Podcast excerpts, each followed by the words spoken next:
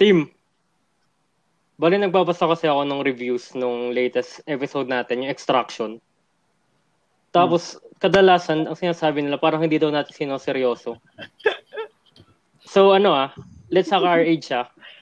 So, ito yung tanong ko sa inyo for this episode. Ah, alam naman natin ngayon na age of social social media, no? Uso yung mga text-text lang. Almost no voice communication. Kumbaga, ah, mas convenient yung asynchronous na communication, hindi real time. Hindi, iba na lang pala. yung tanong. iba na lang yung tanong ko. mas okay ba sa inyo yung yung communication through yung yung walang real time, yung asynchronous or mas mas okay pa rin yung voice? Through voice or through video video messaging ganun. Uh, final Sige. na yung question mo? Oh, una na ako ah. Ako totoo lang, mas gusto ko yung ano, yung text-text lang. Pag may tumatawag sa akin bigla na hindi sinasabi na tatawag siya, parang nababad trip ako. Mhm. Mhm. Kasi wala lang, parang mm, hindi ko alam eh. Parang gusto ko gusto ko makipag-usap at my own time or sumagot at my own time. Mhm. Yeah, yeah. It's same for me. Especially sa work. Mhm. Ayoko na may tumatawag sa akin for Yep. work.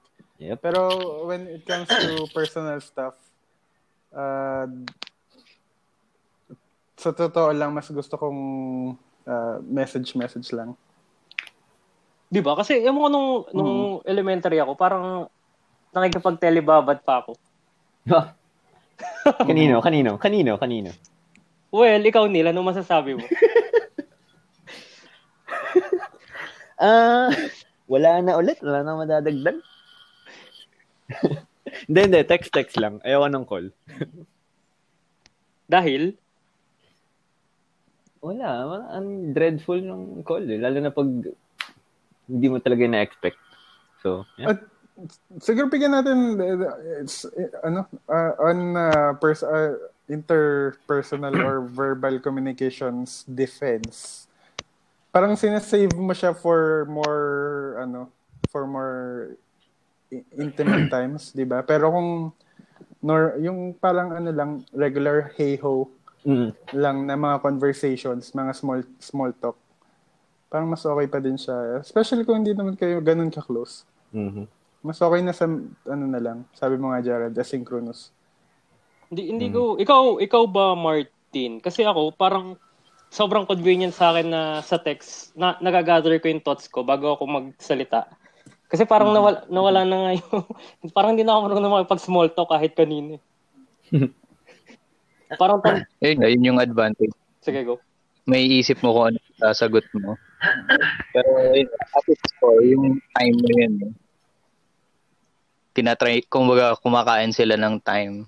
So, pag scheduled, okay. Pag hindi scheduled, hindi okay. Yeah. Ikaw Norvin, good ba para sa yun yung yung pag schedule okay tas pag schedule hindi okay? Um, so, ano ako, social, social science na major. So, talaga dito. And, sabi niya na eh. parang ako ngayon si Neil. Hindi, ano, parang okay sa akin.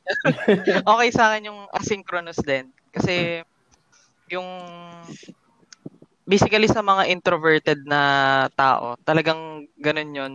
Na- napaka-uncomfortable nung parang kailangan agad i-respond. Tapos yung kapag nag parang nag-dead air, wala masyadong patutunguhan yung conversation. Unless yung asynchronous nga, parang magagather mo lahat yung thoughts mo, yung iisipin mo muna siya. Pero yun nga, at, at times naman, syempre, okay din yung ano, yung mga call.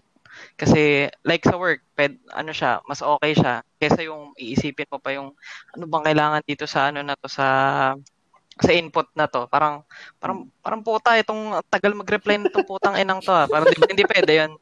So parang it, it parang different din siya dun sa ano, different sa any kind of inter ano interpersonal relationship. Syempre sa ano, sa kapag intimate naman, syempre kailangan ano, a mix of both kasi parang hindi naman siya laging kausap din kasi minsan nakakapikon din. Kailangan nyo din ng space sa isa't isa.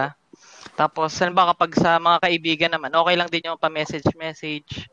Tapos hindi yung, parang tayo lagi, di ba? Parang once, ito, weekly thing natin na nagkakausap-usap tayo. Parang pag araw-araw ng ganito, nakakapi ko na kayo. Ayun lang yun sa akin. Um, before mapahaba, gusto ko lang touch yung sinabi ni Gerald. Uh, parang sobrang ano siya sa akin. Uh, mag, naisip ko, magkakaibigan talaga tayo, no? Kasi pare-pares tayo ng, uh, ng style. I mean, yung mm. pag-gather, pag-gather ng thoughts. Na-expect hindi ko alam kung ako lang to. Uh, pag sa mga small talks, ang daming beses na feeling ko, ang, ang dami ko na messed up na ma- ma- mga sinabi dahil yung initial reaction ko, uh, parang awkward siya sa social situations. Pero kung after ko sabihin, tsaka ko lang naiisip kung ano yung dapat ko talagang sinabi. Parang ganun sa mga social interactions. Kasi hindi ko na-gather yung thoughts ko dahil nga verbal communication iba yung nasabi ko dun sa gusto ko talagang sabihin. parang parang may convenience kasi na napoprovide yung hindi real-time na communication kasi parang uh, in a way para makakapag-pretend ka or makakapag-adjust ka mm-hmm. accordingly sa kausap mo. Kasi kagaya nga sabi niyo kung kayo yung kausap ko, puta wala akong pakialam kahit anong sabihin ko, di ba? Mm-hmm. Oo. Pero yun nga, siguro meron na ring convenience na pwede ka mag-pretend na kung sino yung gusto nilang makita sa'yo or kung ano man. Uh, true, true, true. Uh, uh, uh. Tapos ano, different pa yung communication mo sa same gen ay same sex ba same gender kaysa dun sa ibang gender ganon guys ano ba may problema ba tayo kailangan nyo bang uminom okay, okay, okay. Uh, so, ano yung, ano yung huli mong ano, ininom nila? Yan! Yakult. Yakult. Ay, Yakult ba? Oh, ako din eh, Yakult eh. Mm-hmm, mm-hmm. Ready na ba tayo, team? Yep. Let's go, let's go. Yeah. Uh, hello and welcome, friends. to Unang Team Spoilers, your weekly, sometimes spontaneous podcast discussing spoilers of movies and TV series. Minsan, even real life. Di po kami critics, tamang kwentuhan lang. Ako nga pala si Jen, Bachelor of Science major in spoilers, at kasama ko ngayon si Neil. Yo, what up? It's your boy, Rap in Manila. Martin. Yo, Bubs. Gerald. Love like ours is love that's hard to find. Norvin. Aster. okay. Kaya to si Norvin. Nor, Nor, Norvin uh, hinted the movie. Ang movie natin for today is The Half of It. Another Netflix original uh, trending number one sa Philippines ba? I'm not sure. Number one? Four times. Eh, anyway, uh, with that, let's dive deep into spoiler territory. Neil, take us away.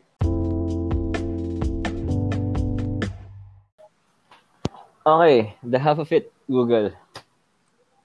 Okay, so sabi nga ni Goy kanina, the half of it, uh, Netflix film na recently lang nilabas. To be exact, May 1. So, a few days pa lang. Okay, so the half of it, uh, starring si... Uh, mamaya pa pala yun. premise muna. Basahin natin yung premise. okay. Nakalimutan ko na yung script ko. So, ready, guys? Okay. ready. The half of it. Hindi pa. Papangit, pangit. The half of it. A shy, introverted student helps the school jock woo a girl whom secretly they both want. Okay, so the half of it, uh, starring dito si uh, Leia Lewis, Daniel Dimmer, Alexis Lemire, and so on. And this is directed by Alice Wu. And yun nga, Netflix film siya. And if sa unang basa nyo, no, yung premise na yung binasa kanina, parang iisipin mo na parang typical love story, typical love triangle. Pero if panoorin natin siya, doon natin malalaman na hindi siya ganun. Not totally ganun. Siyempre may elements pa rin na medyo cliche, medyo cheesy, pero overall, iba siya.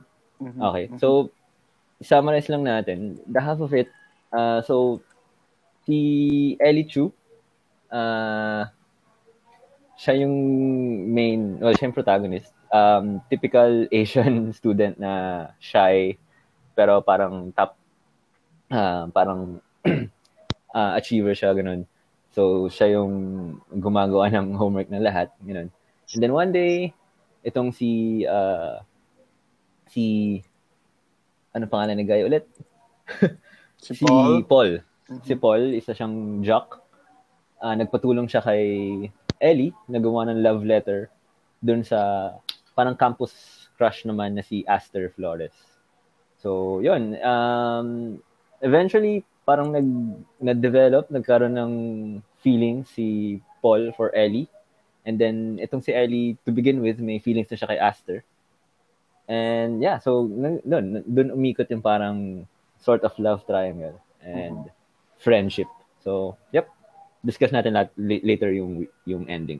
Okay. Okay. So, yun nga, gaya ng sabi ko kanina, parang sa unang tingin, para siyang typical love story, typical chick flick. Pero hindi, for me, ah, hindi siya ganun. May elements na something new and uh, refreshing. Pero kayo, ano tingin nyo guys? Ikaw, Goy. Yeah, ganun din, yun din una pumasok sa isip ko, Neil. Kasi parang yun yung una niyang pinapakita sa'yo na magiging love triangle to. Magkakagusto si Chu kay Paul or si Paul kay Ellie. Na ga- ganun-ganun yung message na pero in the end, yun nga, uh, so refreshing na um, makita na ibang klaseng love triangle yung nangyari eh, in the other way. Although, kita na natin sa simula din na talagang si Ellie yung nagkakagusto kay Astor. Mhm. So, yeah, eh, eh, nagustuhan ko, nagustuhan ko siya. Ikaw, Martin. Ayun, same na it seems typical pero yeah, as it went along nag ano siya ng sarili niyang twist dun sa formula. Mm. Yeah. At uh, Gerald? Tapos na ba si Norvin? Mamaya, eh, interesting yung ano niya, eh, Okay. take niya. eh. Ah, disclose Ikaw, ko na ano dito, no? Disclose ko na dito pa lang, no? Ah, I do not consider myself as a rom-com film connoisseur. Ina-expect ko pare-pareho lang sila lahat. Okay. Pero yun nga, ah, ito namang movie na to more of coming of age siya. Ni Ellie Chu ni Aster saka ni Paul. Mhm. Ah, so yung sa premise, parang sobrang inkli lang kasi ng premise eh. Kung tama ba ito binabasa ko sa Google. so yun nga, may expectation ka na magla-love triangle to. Pero yung nangyari sa movie is hindi naman ganun. Mm. So yun lang. Sinabi na siguro. Yeah, nerves. Ano yan? Yung sa akin naman ano, hindi ko kasi, hindi ko nakita yung parang movie poster ba yun? Tapos yung, kanina ko lang nakita eh, na merong, ano pala siya, lo- love triangle pala siya supposedly. So parang ako din hindi masyado nanonood ng mga chick flick. So ayun, nasabi niya na na parang hindi sa tingin niyo hindi siya ano, hindi siya common. Parang ano lang, ewan ko. Medyo hindi siya interesting. Yung first two thirds nung movie, parang doon sa later part na. So parang ano lang dito, ah, mas pinoint out niya yung yung about sa sexuality but not yung sa infidelity. Parang ewan ko lang yung yung sa premise na parang tanggap yung infidelity. Mhm. Mm. Ayun, yun lang may sa akin. Kon- issue, Yes, issue ko yes. din yan. Issue ko din Yeah. yan. Ah, mamaya. di- pero ah, mamaya. discuss natin ang It's a story. Mamaya, no? Yeah. After call? text text na lang oh. Mas Oo, comfortable tayo sa Ah, text text na lang text. siguro, Tungkol doon. Ikaw, Daryl, gusto mong uh, pakilala ang ating mga characters? Sige, ah, medyo nag-prepare ako ngayon, no? Medyo lang. Oo, so hindi, hindi masyado. so focus lang tayo sa three main characters. Mhm. Maganda yung movie eh. Talagang may focus talaga eh. Halos wala lang talaga yung iba eh. so for si Ellie Chu, Mhm. hindi ko maalala pero tinake note ko dito parang first part ng movie. Nag-act siya as the narrator. Oo. Tapos parang ah, first scene pa lang, in-establish na, na magaling siya magsulat. Mhm. Kasi yung, yung isa nga sa mga sinabi niya, A, or you don't pay dis- while distributing, distributing papers. So, sa unang scene niya, sa unang sequence din, parang may hint na na smothered siya with Aster. Mhm. Habang kumakanta si Aster, or basta magkasama sila sa isang lugar. Nakatingin siya, tapos parang ano na siya, ah, dreamy. Mhm. Oo. Set up sa kanya, typical nerd, tapos ah, may mabigat na responsibility sa bahay kasi hindi ko nga alam, akala ko nga nung una parang gulay yung tatay niya. Kaya nga. Oo. Tapos isa pa sa mga nag-define sa kanya na scene yung parang kinwestiyon niya yung ano ba ibig sabihin ng hangout? Mm. Mhm. Kasi parang wala nga siyang social something. Social skills. Yeah. Next naman si Aster Flores. Ah, bibigay ko na dito yung Real. usual award ko, eye candy of the movie. Cutie, Mhm. potential quarantine. Pero pag isipin ko pa yan kasi nahirapan ako yung manage yung roster ko. Gusto mo bang pangalanan yung roster mo? scenes- Wala, wala. Go on, go on, go on. Hindi, sige, interrupt mo na ako. Ginawa mo na eh. so ano siya, ah hindi ko sure nung una kung ano ba siya, kung Miss Popular. Ganun ang tingin ko. Tapos, Mhm. Oo, kasi parang yung itsura niya, tapos kumakanta siya maganda yung boses. Mm. Ah, isa sa mga defining scene para sa akin, or important scene kay Aster yung nahulog yung papel ni Ellie, Mhm. tapos tinulungan niya. Mhm. Hindi ko, ah, parang may hint na nakikipag-flirt din siya eh. Ganon. Mm. Tapos yung setup naman sa character niya, parang part siya ng conservative na family. Mhm. Yung kasama niya nga yung family ng boyfriend niya, parang Little Miss Perfect siya, or trophy girlfriend. Mhm. Tapos eventually, ah, parang na-reveal na na hindi naman siya in kasama sa clique ng popular girls, pero gusto siyang isama. Mhm. Tapos like Aster, ah, deep din siya. Parang super into arts niya. Mhm. Tapos yung exchange nila, first few exchange nila ng letters yung tungkol sa stroke. Mm. Ah, maganda yung part na yun kasi in-establish talaga na may connection yung dalawang characters nila. Yeah. Yep, yep. Next is si Paul Monsky, Monsky. Mansky, Mhm. uh, Klutz. Yung first na scene niya, na parang side character lang siya, may hinahabol siya sa field. Pero yung pinakaunang introduction talaga sa kanya para sa akin, yung hinabol niya si Ellie para nga magpatulong na magsulat Mhm. Kay Aster. Kasi sabi niya, mahal niya, kahit di niya naman talaga kalala. Mhm. So dun pa lang, para nakita na natin yung character niya is shallow, dumb, and sweet. Idiotic. Top. yup, idiotic. Pero, In a good way. yeah. Saka naive, kasi tandaan niyo yung letter niya sa pamilya niya. Mhm.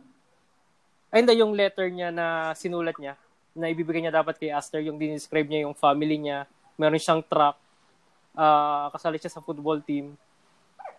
Diba? Parang isip bata, pero sweet. Mm. Yeah. Sincere.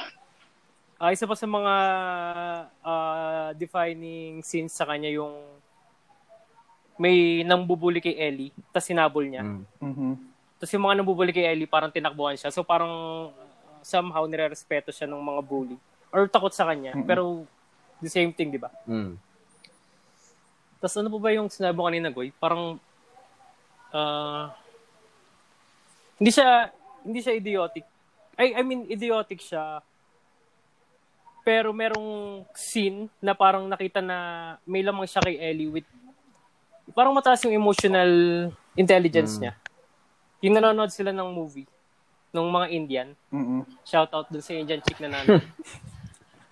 so yun lang, parang hindi hindi magets ni Ellie yung rational ng nangyayari doon, pero siya nagets niya kung bakit ganun yun na, kung bakit tumatakbo yung Indian na lalaki, kung ba't umiiyak yung babae, yung ganun. Mhm. So yun lang. Kayo, meron pa ba kayong ibang characters na nag-stand out sa inyo or may gusto pa ba kayong ibang sabihin tungkol dun sa tatlong na-discuss ko na? Um, Martin? Wala naman. Wala? At all? Nasabi mo na eh. Ang gusto ko lang... Mm, sige, Martin, go. Like, ano eh, going into story territory. Uh, discuss natin further. And then, point out ko lang yung kanina, yung sinabi ni Gerald na first scene ni Ellie tsaka ni ano, ni Aster. Hindi ko pa, honestly, hindi ko pa nagets dun yung, kasi hindi ko binasa yung premise nito before ko siya panoodin. Nakita ko lang yung ano sa Netflix.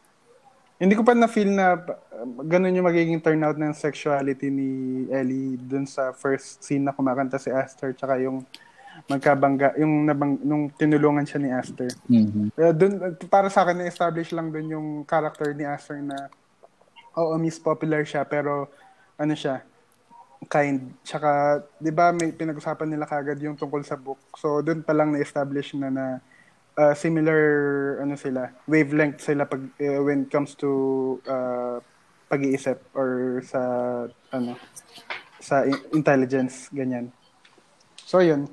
Hindi ko pa na-feel doon na naging, naging flirty si Aster agad for me. Mhm. Ikaw, Neil, may masasabi ka ba kay Aster? Ah, ano? um, hindi lang kay... Hindi Ikaw lang, na Norvin. Si, si Aster, yeah, eye candy. Pero gusto ko sabihin dun sa tatlong characters nga. In general, silang tatlo. Parang hindi sila yung typical nga rin na mga bida sa ganitong klaseng film. So, yung nasabi mo na nga, parang si Aster, isipin mo parang siya yung, uh, well, Miss Popular nga, and parang Miss uh, Biatch. Pero hindi. Yun nga, parang bait niya. Si Paul naman, ganun din. Um, charming and uh, genuine, innocent, kahit na may pagka-idiotic nga in a way. si, si Ellie lang yung medyo, medyo stereotypical sort of Asian. Yun medyo hindi ko lang nagustuhan yun. Pero yeah, silang tatlo. eh, pero yun, silang tatlo, okay yung character silang tatlo for me. True, true. Gets ko yung, gets ko yung sinabi mo, Neil, na hindi sila yung stereotype. Kasi, ma... Wala akong maalala na specific na movie n- ngayon na parang ganito yung formula na best friends tapos tinulungan niya yung friend niya na ma-pursue yung other girl tapos in the end sila nagkatuluyan. Uh, dun sa sinabi mo na yung roles nila, parang switch nga eh. Si Aster, siya yung uh, popular. Mm. Tapos si si Paul Mansky naman, parang siya yung hindi siya yung uh, hinahabol, parang ganun. Parang nag-switch lang sila uh, dun sa formula. Yun lang.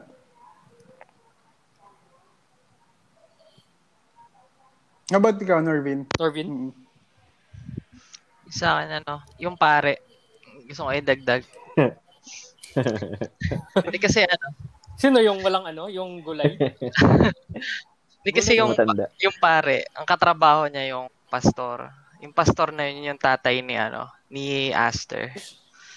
Wala lang, parang ano siya, um, deeply rooted siya sa parang strict religion.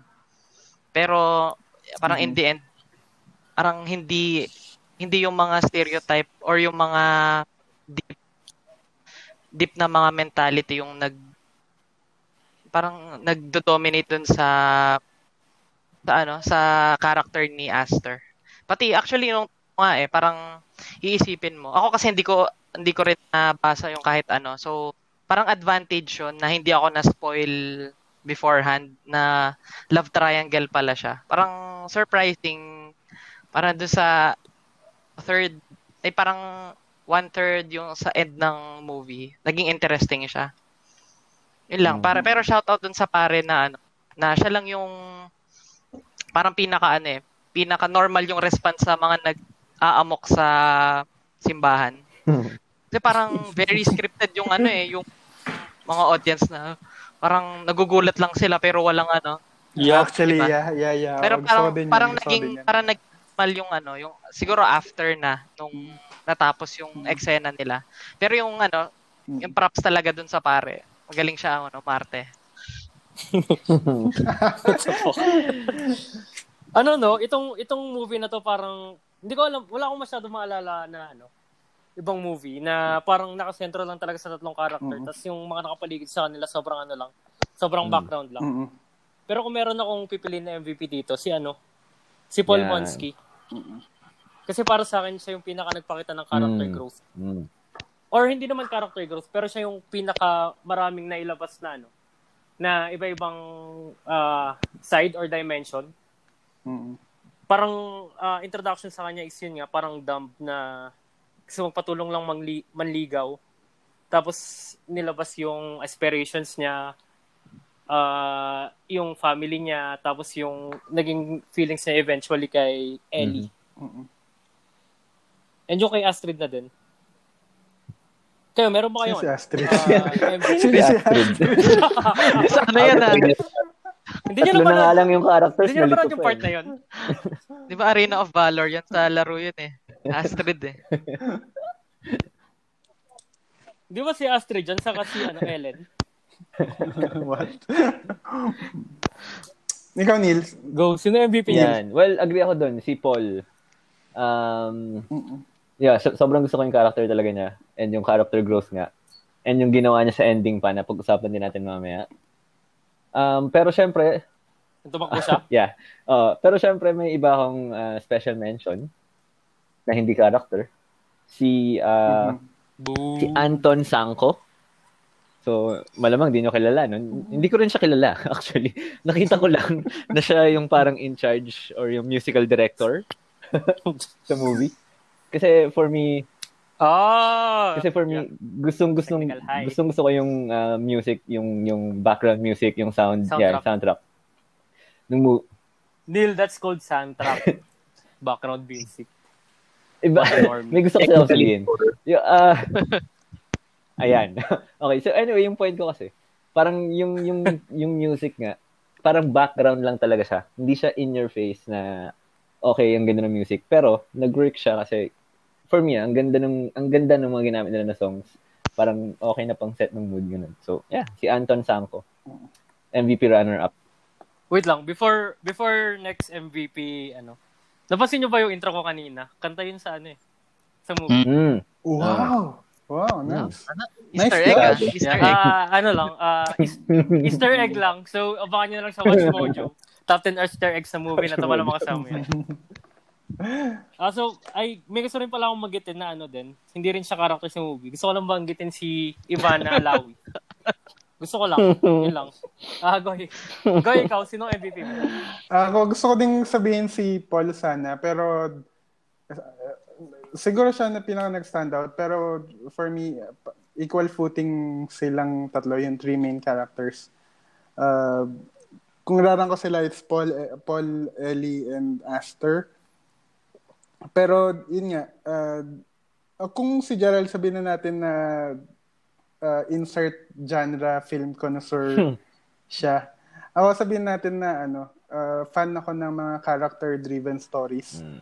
Uh, mas gusto ko yung mga Yeah. gusto ko yung stories na focused sa characters instead of the plot. And kaya ako nagustuhan to kasi that's exact it's exactly what it is. Tsaka bukod doon, uh, fan din ako ng ano contemporary ano to- contemporary stories yung grounded Mm. tsaka uh, in our time na mga uh, normal stories. So ayun, character driven uh, bigay ko yung MVP award ko dun sa tatlong characters on equal basis. Pwede pa rin. Triple, Pwede pala ganun na lang triple eh. tie. Ganun na lang pala. Ikaw, Norvin. Siyempre sa akin, obviously, yung ano, yung Alexis. pare. Siyempre. Hindi, Yan. Okay, okay. Ikaw, Martin, sino ang MVP mo? Hindi, actually, ano, kung yung mga previous naman na episode natin, wala, parang wala akong MVP kasi, ano ako eh, di ba, more on, lagi ako sa kontrabida. Parang wala akong ma-relate. So, parang, ano na lang, siguro dun sa tatay ni Ellie too. Pangalan nun, si, basta yun, si, Michael. ano, kasi ano eh, parang inisprayan niya si Trig nung ano eh, nung, nung ano yan, nung parang bidet, Ah. So parang ah, wala lang. Ang ang spices? lang. Parang kontrabida siya sa pagmamahalan nila. Yun na yun. Wow. MVP. Di ba? Yung, ay, ano, mga high scenes Okay, ko ah. yun eh. Parang, Ikaw, Martin. A- ako naman ngayon yung hihirit no ano, medyo non-character pero character pa din siya. Si Mrs. Chu. wow. Mhm. So 'di ba kita lang natin, Ah, Nanay ni Ellie. kita natin siya sa picture. Deep, deep cut. Pero kung Mm. iisipin mo,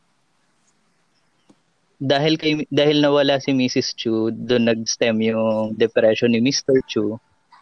Na yun ngayon yung dahilan bakit stuck silang mag-ama sa Squame. At the same time, si Ellie, na par- parang nagkaroon siya ng idea na yun na lang yung gagawin niya kung ano yung ginagawa ng tatay niya. Pero wala siyang enough memories nung nanay niya para malaman niya kung ano naman yung mapipick up niya sa nanay niya. So, kumbaga part siya nung kakulangan nung character ni Ellie na sense na yun pa yung ide-develop niya. Pwede pa niya kilalanin yung sarili niya further beyond dun sa knowledge niya dun sa tatay niya at saka sa nanay niya. Ayun. No, no, I mean, anything else uh, regarding characters? May gusto pa kayong i-add? Ah, Ako meron, Wala. sorry. Mm. Yung nabanggit kanina na yun nga parang nag-switch yung character tropes. Ah, pwede nating i-highlight din doon na 'di ba ang usual protagonist sa mga teen drama eh ano sila, sila yung hopeless romantic. So dito, uh, na-switch siya, nabibigay siya dun sa Jack character. Ngayon, pag tiningnan mo kung sino yung cold character, siya ngayon, si Ellie yung, nap- kay Ellie napunta yung cold character na, yun, develop niya Mhm. dito na, True. ay okay, may feelings pala ako. So, ayun. Again, twist dun sa original mga tropes, pero it's good. Mm-mm. Mhm. Okay. Punta na tayo sa story. Yes.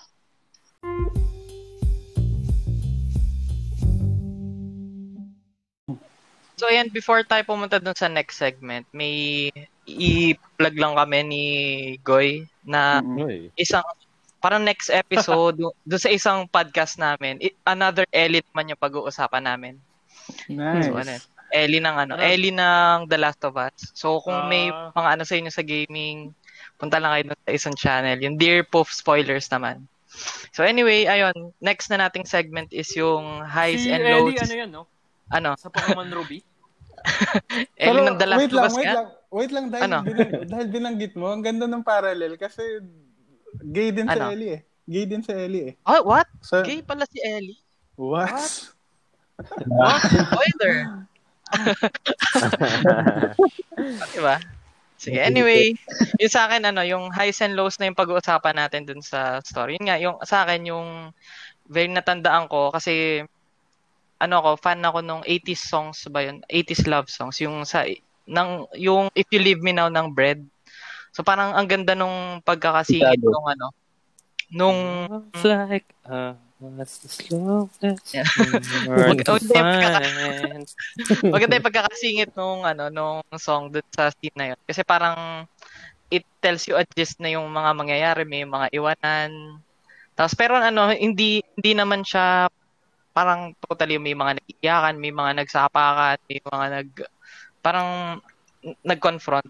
Pero Anong, anong wala scene lang. na naman yan? Simbahan ba yan? Yung ba yung sa simbahan? Hindi, hindi yung nasa ano yung nag-swimming sila. Siyempre, Ah, okay, okay, okay. yun yung Mm. akala ko nakahubad yun pala naka may t-shirt pa pala yun. Anyway, mamaya yun. Oh, naalala ko na naman yun. So, yun yung high scene. Pati yun nga, yung another, yung nabanggit ko nga kanina is yung yung parang biniday nung tatay ni Eddie.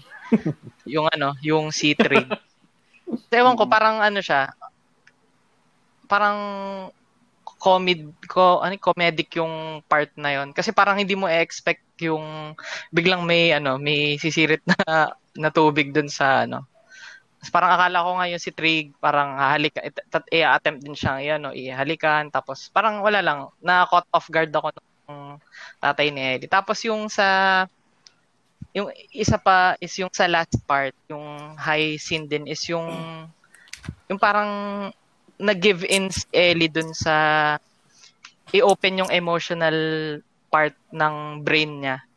Na, Mm. di ba nung ano, nung biglang hinabol siya ni, ano yun, ni Monsky.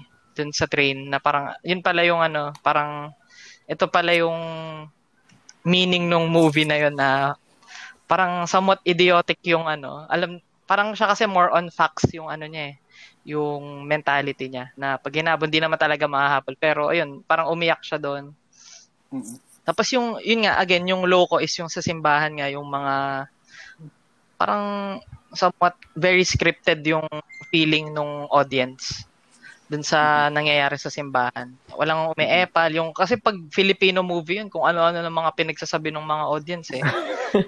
o ano, may mga nag, ano, may, siguro may mga nagtakbuhan na merong may pumipigil, tapos may kontrabid ng nanay. Mga Mga ganun, di ba? Oo, nabiganda. Dapa! Diba? So yun, again, yung sa akin, yung first parang two-thirds ng movie is low sa akin kasi yun nga, parang well, tingin ko naman sige, to justify, parang yun na yung character development para dun sa last third ng movie. Pero yun, ewan ko, yung may mga parts na pwede ng ano, na skip. Oo. Wala akong exactly na ano, kasi parang ano eh, parang ito yung movie na madalas ako nagfo-phone, parang to check yung, ba siguro, notifications. Yung parang, ano, parang, parang nangyari sa akin sa, sa extraction. Ganun. Parang, sobrang meaningful nung huli. Parang ganun lang siya. Mm. Ayun. So ano, ikaw ano, ikaw Goy, ano Mm. yung highs and lows mo sa movie? Ako, para sa'yo actually, although sa akin yung first thirds, parang uh, meron lang mga scenes na parang medyo mahaba. For me, overall, yung movie, I think parang ano siya, 15 minutes uh, too long. Parang ganun. Kasi runtime niya is uh, hour 45, I think. So kung mga 1 hour and 30 minutes siya, parang I think mas tighter pa siya, mas uh, super magugustuhan ka siya given na gustong-gusto ko na siya ngayon.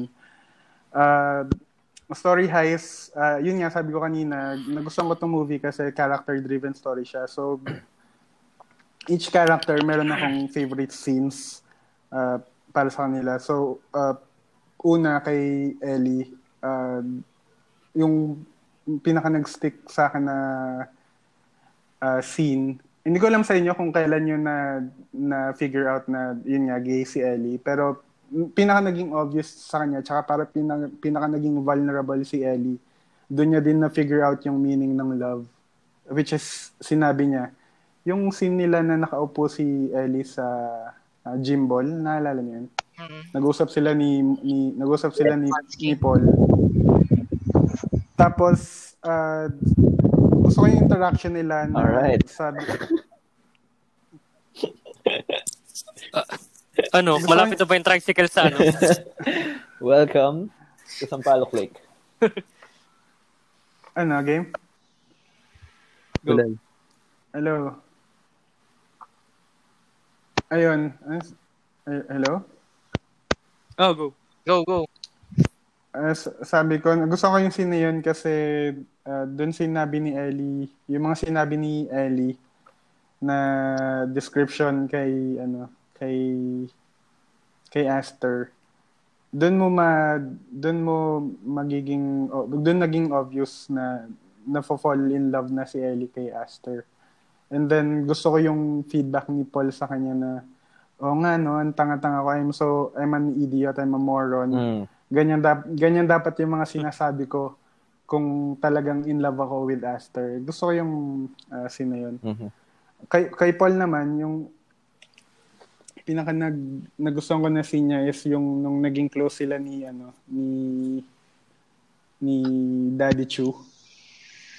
Yung nag well, wordless yung ano yung, yung dalawang scene yun eh. Yung una yung naggumawa sila ng ah, ano braised pork ba yun yung sinabi nila? Parang parang sushi or something. Mm, dumpling. Yeah. Dumpling. Uh, dumplings, dumplings. Yeah, so gumagawa sila ng dumplings. So ginagaya lang ni Paul si Mhm. Daddy Chu. Mhm. Uh, and then yung uh, i-discuss natin mamaya tungkol sa, sa, sa nude scene review. Yan. Yung yung scene ni Daddy Chu na nag-confess siya kay uh, kay Paul.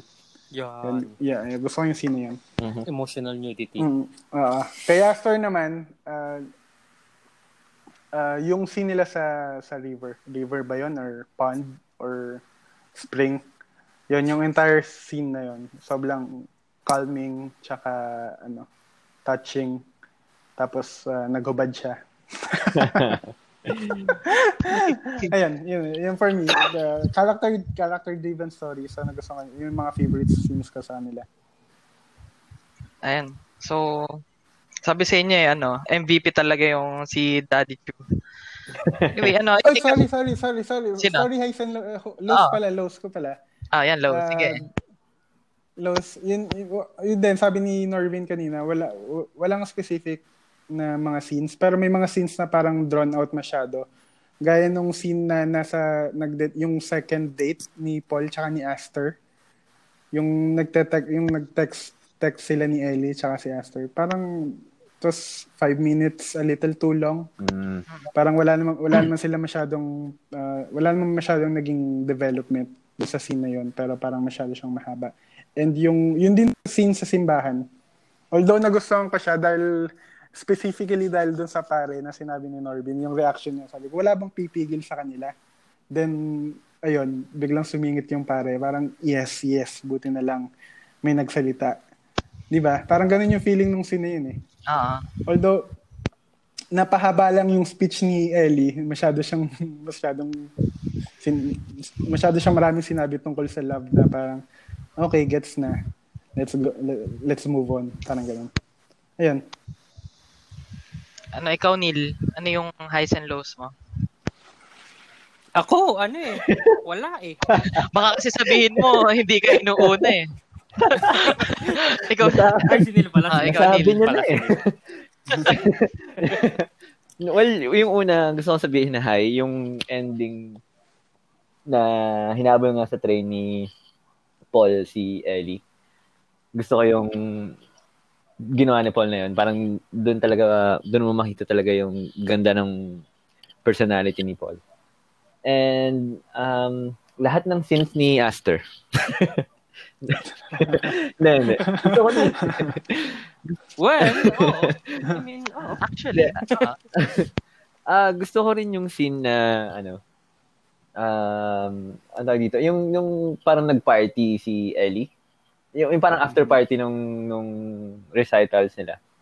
Na parang doon din nakita yung character development ni Ellie and ni Paul. Si Ellie yun nga, naki-socialize siya. And then si Paul, doon nakita yung talagang care niya as, well, whether may romantic uh, feelings na siya or what. Pero nakita, pinakita talaga doon yung care niya kay Ellie. So, yeah. Yung low naman for me, hindi ko nagustuhan yung church scene. yung ni-reveal yung mga secrets nila. Uh, I think designed naman ng director na maging over the top yung scene yun. Pero for me, hindi nag-work. Parang, wa- wala lang. Parang could be better. Yun. Uh, yeah, yun, yun for me. wala na siyang reklamo niya, no? Dami na sabi ni Neil ngayon. Mamaya, ikaw, reklamo ikaw, ako. Ikaw, Gerald, ano? Su- sulit yung airtime ni Neil ngayon. Oo. Alam ko meron akong ano, tatlo. Una yung ano, yung sinabi nila na this is not a love story. Kasi madalas sa mga rom-com sinasabi yun eh, pero love story talaga. pero Parang- dito ano talaga eh, more of coming of age talaga siya. Ng tatlong characters.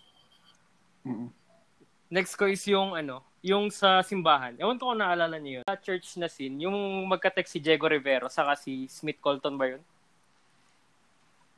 Smith Corona. Smith Mm. Smith Corona. Corona. Ayun. Or baka ibang scene yung kay ibang scene yung kay Smith Colton.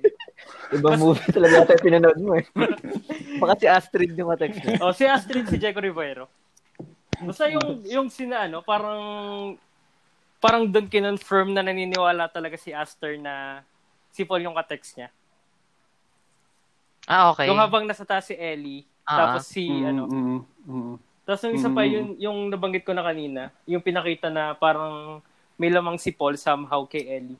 Yung nanonood sila ng Indian movie. Tapos pinakita na mas naiintindihan niya yung nangyayari dun sa emotional na scene kaysa kay Ellie.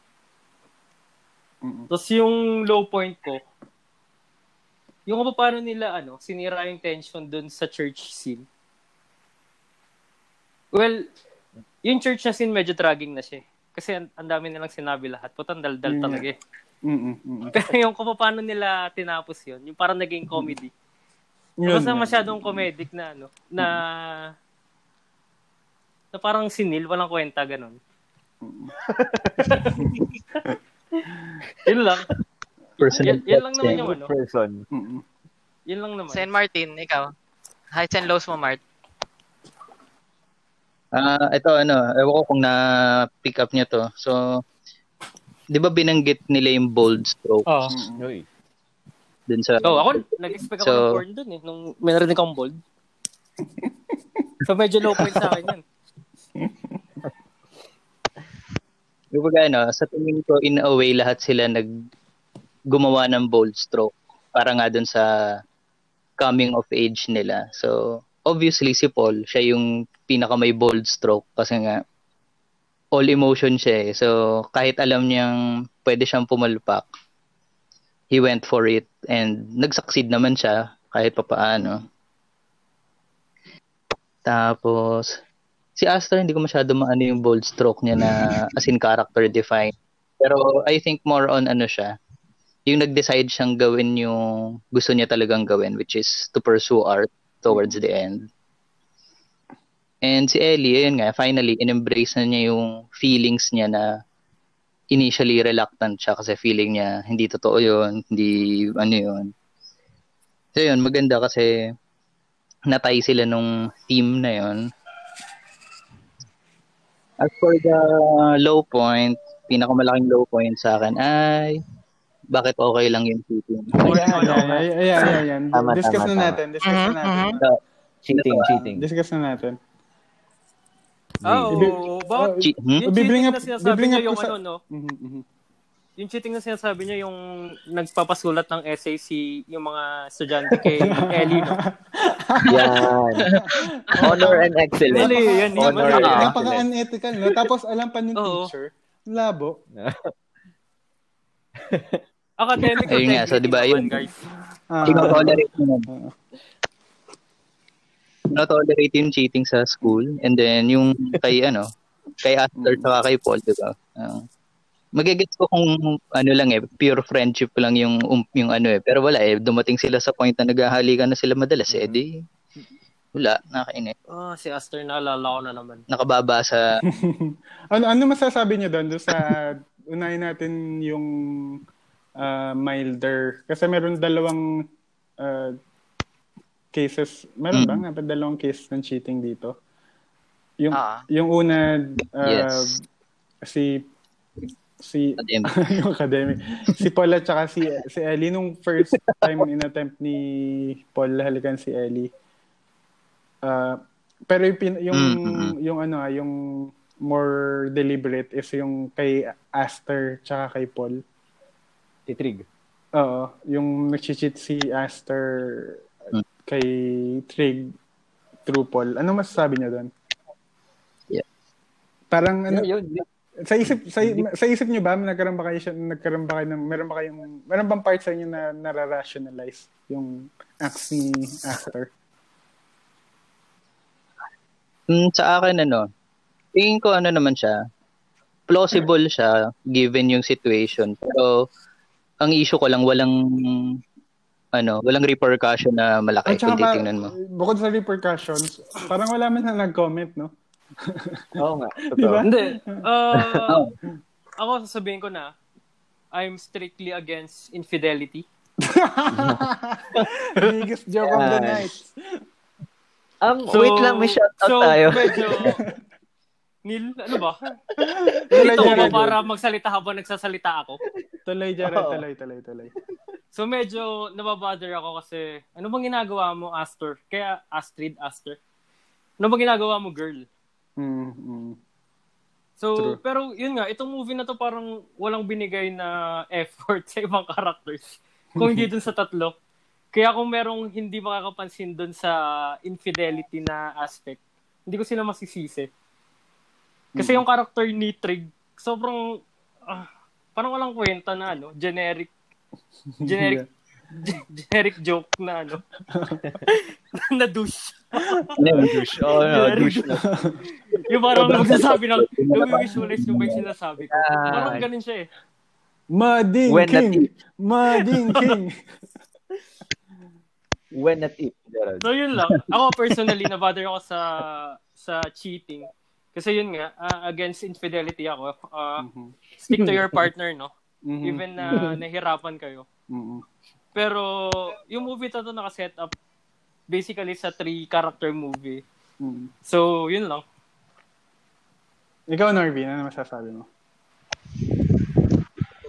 Saan? Sa cheating? Mhm. Wala. Wala. Ah, ah, kay Neil, may masasabi ko ba tungkol kay Neil? Nasa, ano sabi niya na eh. Hindi ano, sa akin, ano, yung sa cheating part, ano, wala nga siyang ano, hindi siya man lang in-acknowledge na, Ah. halimbawa si Trig, Ah. parang nalaman niya na, syempre, some, somewhat, malaki yung circle, parang famous people yung circle ni Trig. Hindi niya malalaman na itong si Kaya nga. si Aster nakikipag-date lang kay ano kay Paul. Tapos again, katim niya pa si ano, katim niya pa si ano si Paul Mansky. Hindi, hindi sila magkatim. Hindi Hindi. ba? Hindi, hindi naman, Hindi foot, hindi yata football player si Trey. Ah, di ba? Ayan. Parang tapos ano, yun yun pang parang wala talaga nag-acknowledge din na pa, wait, dito sa, dito sa scene nga ni ano, ni, ni Trig pati ni Ellie naman na parang alam ko mahal mo ako eh, ganun. Kaya lagi mo ka sinusundan, Mm-mm. mga ganun. Parang nag-a-assume siya na parang it's a normal thing dun sa universe nila. Mhm. na magka-inlava na lang sila basta-basta. Para, parang ito rin si ano eh, si Paul din na since nga pa nag-express siya na gusto si ano si Aster biglang again yung scene na kumuha siya ng parang anim Mhm. bitor na Yakult dun sa dispenser. ano, parang bigla na lang niyang hinalikan. Parang ano eh, what the fuck comment 'yun. Para kay ano kay Ellie. Parang ba, akala ko ba ano. Tapos parang kumbaga si dapat si Paul yung nag-react nung scene na yon na parang hindi ano parang wala lang friend lang kami pero si ano eh, pinaka nag-react si ano eh si Ellie Ah, na parang ayaw niyang ma-blemish yung relationship nila ni Aster true. parang True. ano pa rin siya na parang hindi ako hindi ako into boys parang ganun Mm. parang ikaw, ikaw yung ano ikaw yung gusto ko Aster So, yun, yung cheating naman sa ano, parang very vocal din sa ano, nga sa teacher na parang ang labo. Parang ginaguide niya pa tong si Ellie regarding do sa cheating sa school na pinagkakakitaan. Pinagkakakitaan pa niya, 'di ba? Mga 50 dollars. So, yun. 10, 20. Mm. Scammer eh. A love like this is love that's hard to find. Dead air transition. Ayun, ayun. Bukod sa ano, bukod dun sa, yun, tungkol pa din dun sa cheating, yun nga, dahil hindi hindi ako masyadong na-bother nung actions ni Aster. Na-bother lang ako na wala man lang nag-acknowledge ng cheating. Mm. I mean, eh, di ba parang uh, engaged to marry na sila ni Trig? Anyway, ah, bukod doon, Di, pero yun nga, magiging yung ano niya, mm pinanggagalingan niya kasi ano siya, feeling yun nga. trapped siya. Sabi ko, gets ko yung action ni Aster. Hindi ko, na-bother lang ako na walang nag-acknowledge dun sa film itself. Kahit yung film mismo, hindi hindi siya in-acknowledge na nakikipaghalikan lang basta si Aster. Yep. uh, in, in, mas- masamang halimbawa in ng bataan, ano. Oo oh, nga, Martin. Uh, gets ko yung pinagagalingan ni Aster. Pero no-bother lang ako na doon sa film mismo, parang walang ak- nag-acknowledge na ano. Doon sa infidelity Aster. okay, good. Ay, nga pala, Okay ba yun? Sa, sto- sa story, story highs and lows, uh, nakalimutan ko sabihin, ang ang pinaka-issue ko sa movie actually is yung attempts niya sa comedy. Nab- nababanggit nyo kanina na may mga scenes na ano sa akin na sana tinanggal na lang nila yung uh, uh, most specifically yung scene na nagse-search si Paul tungkol sa pagiging gay. Yung nahuli siya sa... Ah, sabi ko parang... Tsaka all, all through... Ito may magandang Mm. payoff yung, sa church, di Yun ba? din. Hindi, ko, hindi, ko, hindi ko din nagustuhan. Hindi ko din siya nagustuhan. Parang... uh, Basically, set up lang yun para doon sa scene sa, church- sa church. Wala na iba. ayun nga. Sa Yung, yung, yung sequence na yon yung nagsa-search Oo, siya. Tapos ano... pangit. Oh, m- pangit yung execution. Parang gusto nilang gawin kasi, um- umamin si Paul na may meron siyang bagong recipe, di ba? Yun yung yun yung Mm. uh, focal point ng sequence na yun. hindi lang maganda yung execution. Pero all throughout the movie, yung yung attempts nila sa com- sa comedy, uh, hindi siya maganda. Parang wala akong wala akong nagustuhan joke. Mas gusto ko pa siya kung mas gusto ko siya kung as if drama lang siya as in directly. May mga jokes sila talaga na hindi ko na maalala kasi hindi ko nagustuhan. Or kumbaga yung parang yung mga comic relief na part pa yung Ah, ah, naging hin- naging out of ano, parang hindi real life na ano. Oo, yeah, yeah, true, true. Y- yun, yeah. Tama. So ayun, um having ito nga movie para na, tinitingnan talaga natin yung mga scenes. So I think may shout out si Neil sa panonood ng movies. Meron? May shout out ka alam. Hindi, um, more of ano to, no? Um, for the first time, may sponsor tayo. Yay! Hint, panawagan na sponsor tayo. Yun talaga, read. Um, Orovision Clinic, Care Clinic. Um, Ay, ito ba yung sa ano, sa Metiaong? oo, Pure Gold? Mm, mm. Parang Oh. sakto na marami tayong pinapanood na movies. Parang kailangan natin ng mga glasses. Tama. Yeah, yeah. No? Tama. Tama. Mm, mm, Uh, actually, I was bi- binge watching uh, Money Heist, no? And then naramdaman ko parang bumaba yung ano ko, yung grado ko. Mm. So pumunta ako doon. Mm. Tapos tinanong agad ako nung ano, nung kapatid ng doktor na lalaki. Mm, walang kwenta yun, no? Na Netflix. oh, pero nag-gets niya. Nag-gets niya yung problema ko, ah. mm. Na, nang Netflix ka ba madalas? Sabi ko, oo eh. Sabi, oh, sige, pagawa ka ng salamin sa amin, kami na bahala sa'yo. Yan. Tapos, Yeah. ayun, sila na nga yung bahala sa akin. Okay, okay. Okay, okay. Orovision Clinic sa May Chaong. Orovision So, Clinic. sponsor sana natin.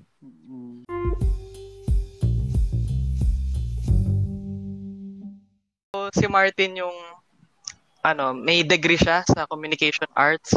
So siya yung may pinaka-experience sa mga technicalities ng movies. So yan, to discuss the highs and lows ng movie, take it away Martin. Ah, from ano, no? From Right. UPLB, no? UP Los Baños. Tama Yeah. ba?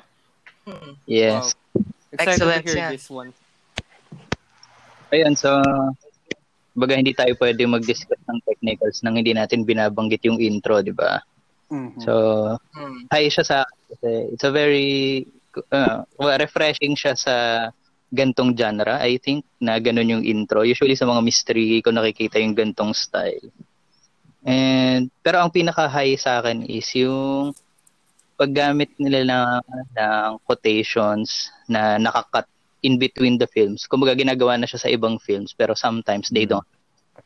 So in here, particularly ang naalala kong quote is yung kay Oscar Wilde, I think, Mhm. referring to Deception na, di ba, kung pelikula, naglolokohan sila. So, maganda yung pagkakagamit. Hindi siya nasayang. Mhm. And as mentioned earlier, maganda yung score, maganda yung soundtrack. Mm. Lalo, mm, wala naman. Kumbaga, serviceable. Wala namang very jarring na nangyari. So, ayun, dubanggit nga yung soundtrack kanina ni Neil. So, Neil, bukod sa soundtrack, anong mas, ano, ano pang technical ang nagustuhan mo? Ah, wala na eh. Na-cover na ni Martin agad lahat eh. No, sabi mo na lahat eh. Hindi, hindi. Ah, yeah, go on. Anong go on? Eh, ikaw yung magsasalita. Yun nga yung joke. Lagi mo sineseryoso. Yun nga yung joke, lagi mo seryoso. Eh. Ah, pag-usapan natin yung cheating.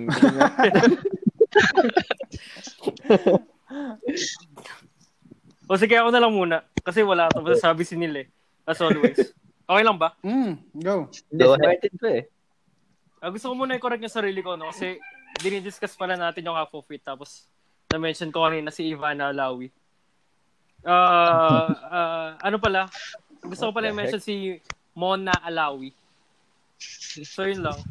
So, yung technical line sa akin, ano eh, yun lang din eh. Soundtrack lang din Ah. eh. Cut na lang natin yung part na yan. Eh. Hindi, wala akong, wala akong technical low kasi parang flat naman yung movie na ano. yeah. Na parang comparable to comparable to 500 Days of Summer. Yung mga ganong type na ano. Yeah. na na very grounded or very slice of life na Yes, yes. na madadal madadala ng magandang soundtrack. True. So yun lang. Ako naman reiterate ko yung sinabi ni Martin na yung yung quotes na splice in between the movie. Nagustuhan ko din yun. Uh, I don't remember any movie doing that before. Mm. Uh, gusto ko siya. And gusto ko yung selection nila ng quotes, to be honest. Except for yung last quote na yung Caterpillar. hindi, yung sinabi ni Ellie sa simbahan, love is messy, love is not shit or something. Hindi ko yung nagustuhan. Although yung other quotes, gusto ko siya. Actually, Parang may- philosopher yung nagsabi nun eh. Na talaga. Oo. Parang may ganun yung Midsommar, wala ba?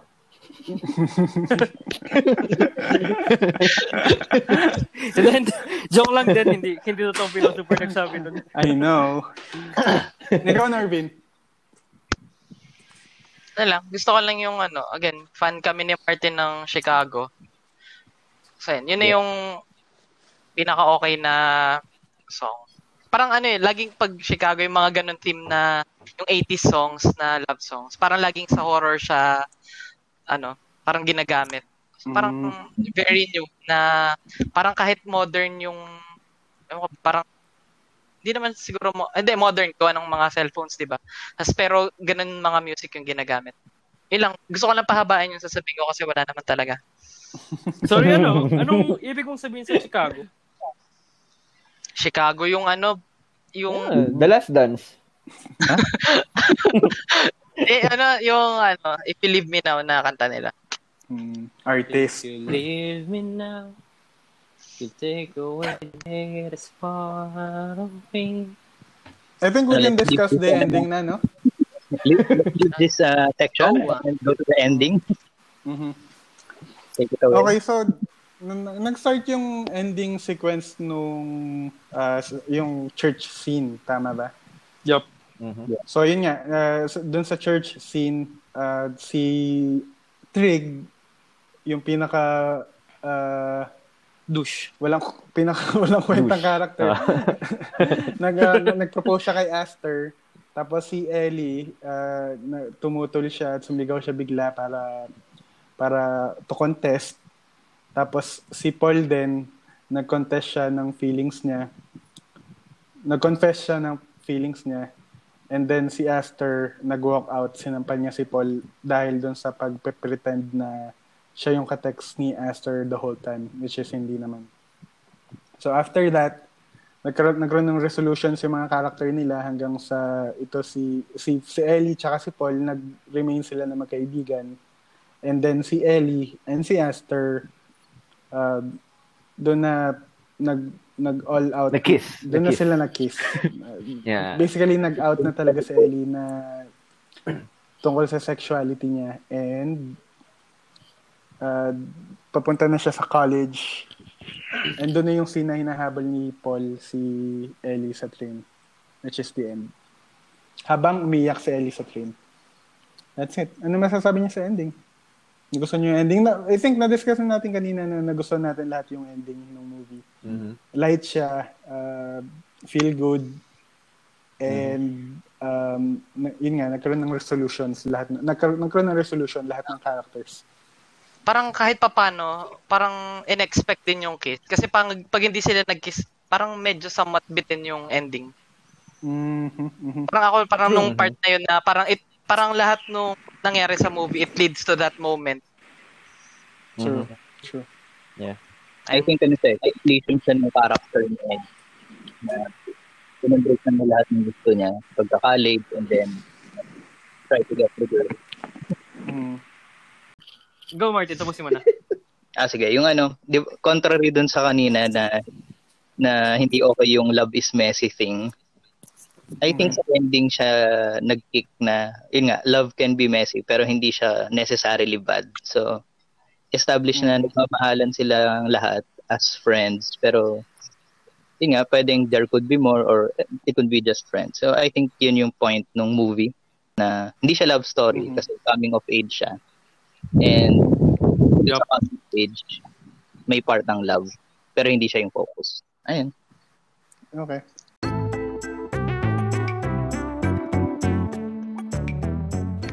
Nudes in review. Ah, okay, so si, nabanggit ko na kanina kung ano yung ah, scene na idadissect natin for today.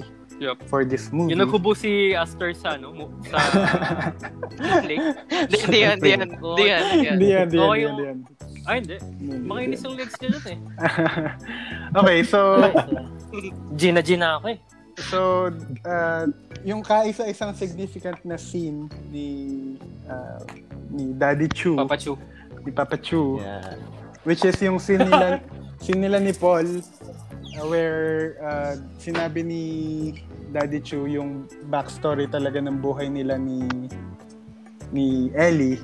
Doon doon basically naghubo si Daddy Chu Yan. ng Yeah. kanyang uh, emotional clothes and Full Yeah. frontal, eh, no? pinakita niya full frontal nudity ang kanyang Yeah. emotions. And uh, malaki, malaki ang uh, kanyang No. pinakita. Hanging, no? Hanging, and Hanging. dangling yung ano, emotions. Yung emotions and yung... Wobbly. uh, yung... Wobbly. so yun nga, ang uh, basically sinabi niya na ang storya ng buhay nila ay namatay yung mother niya. Nung namatay yung mother niya, basically si Ellie na yung nag-take up, nag-man up ng responsibility o nag Namatay yung lola ni Ellie. Mm, mother. Namatay Asawa, mother asawa ni Daddy Chu. Asawa ni Ah, Daddy asawa, Chu. asawa, asawa. Wife, wife, wife. Doon na nagsimulang maging adult si Ellie. Uh, from a young age of 13 years old, naging responsible. And naging, dahil nga, siya yung naging man, in, man, man of the house. So, doon din, parang may hint din ng pagiging uh, masculine sexuality ni Ellie. Anong masasabi nyo? Anong tingin nyo ang uh, significa- significance nung scene na yun sa movie? Kasi for me, uh, yun nga sabi ko, yun lang yung significant scene ni Daddy Chu pero effective siya. For both him and Paul sa character development ni Paul. Paunahin na natin si Neil para Mm-hmm. Paunahin na natin si Neil para wala siyang excuse. Uh, Okay, so before ko sagutin yan, no? Kanina may advertisement tayo. uh, Ngayon may shoutout naman tayo. Yan. So, naalala ko lang, no? speaking of mga friendship and relationship, shoutout tayo kay Dayan Abrenica. Yun lang. Hi, Dayan. Hindi, hindi na siya brand kami. Asawa na siya. Cordero na. Ah, Cordero. Doktor pala. Ayun, doktor nga pala. Doktor, Doktor Dayan Cordero. Ah, ano? Ang pangalan ng asawa niya, Docton? Oh, parang kamag-anak ni Crims, ano yan eh. Crims Sethwood. Crimis. Si Doctor. Doc, Docton, alagaan niyo po yung kaibigan namin. Yan. Yan, oh. Kayo na bahala, Docton.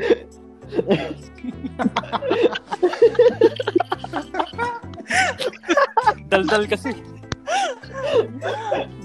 go, go, go, go, Neil. Hoy, nudsin na. Di na, tapusin na natin. Wala Neil. naman, wala ka na naman masabi, Neil.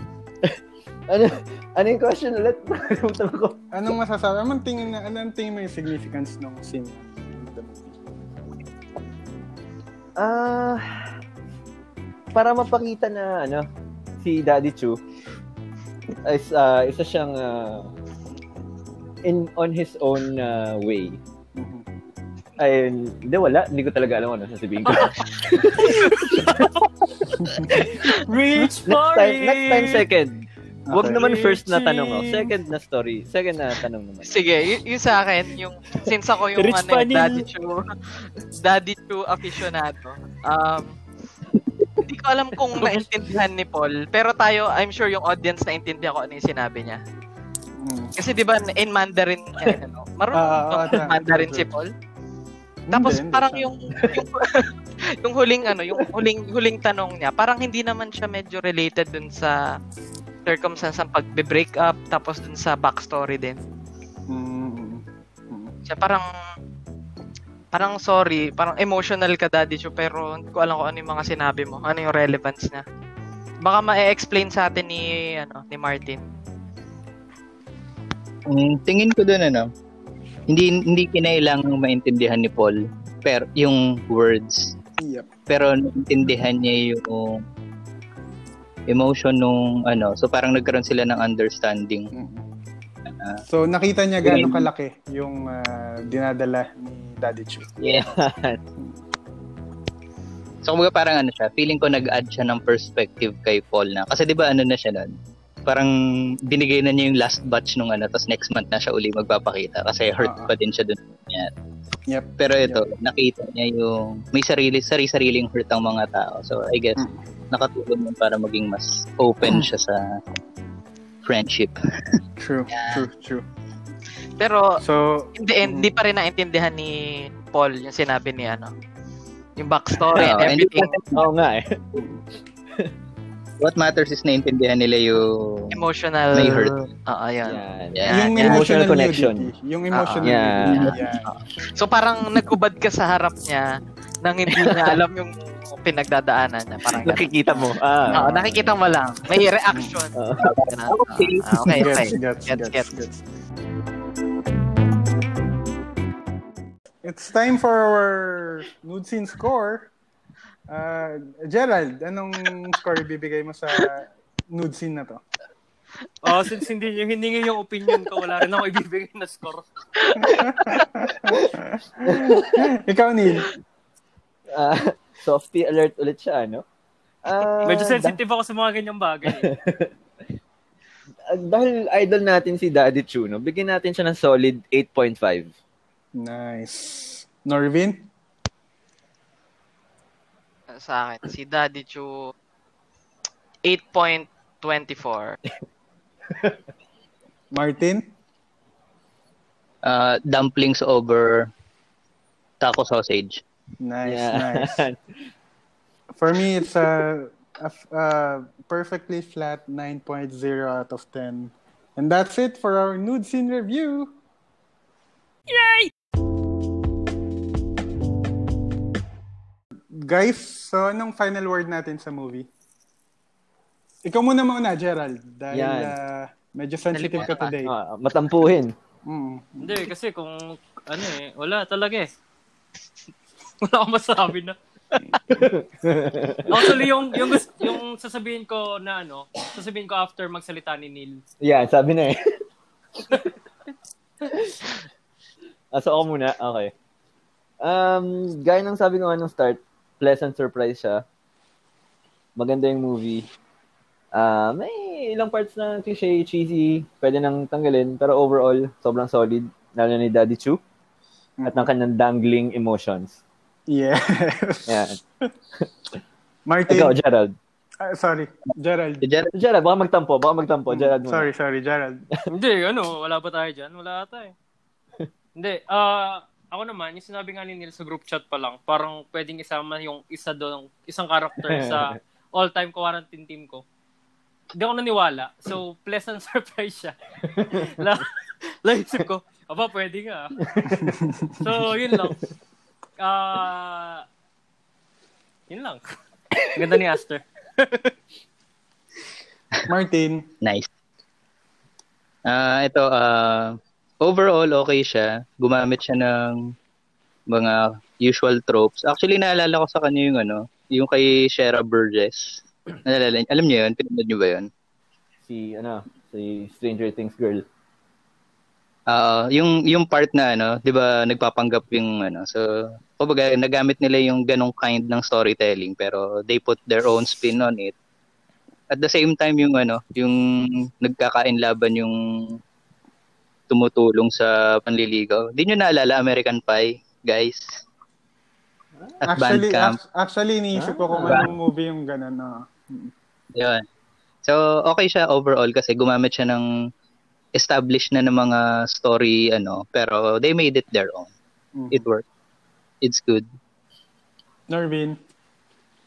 Sa akin, kung naghahanap kayo ng kontrabida, wala.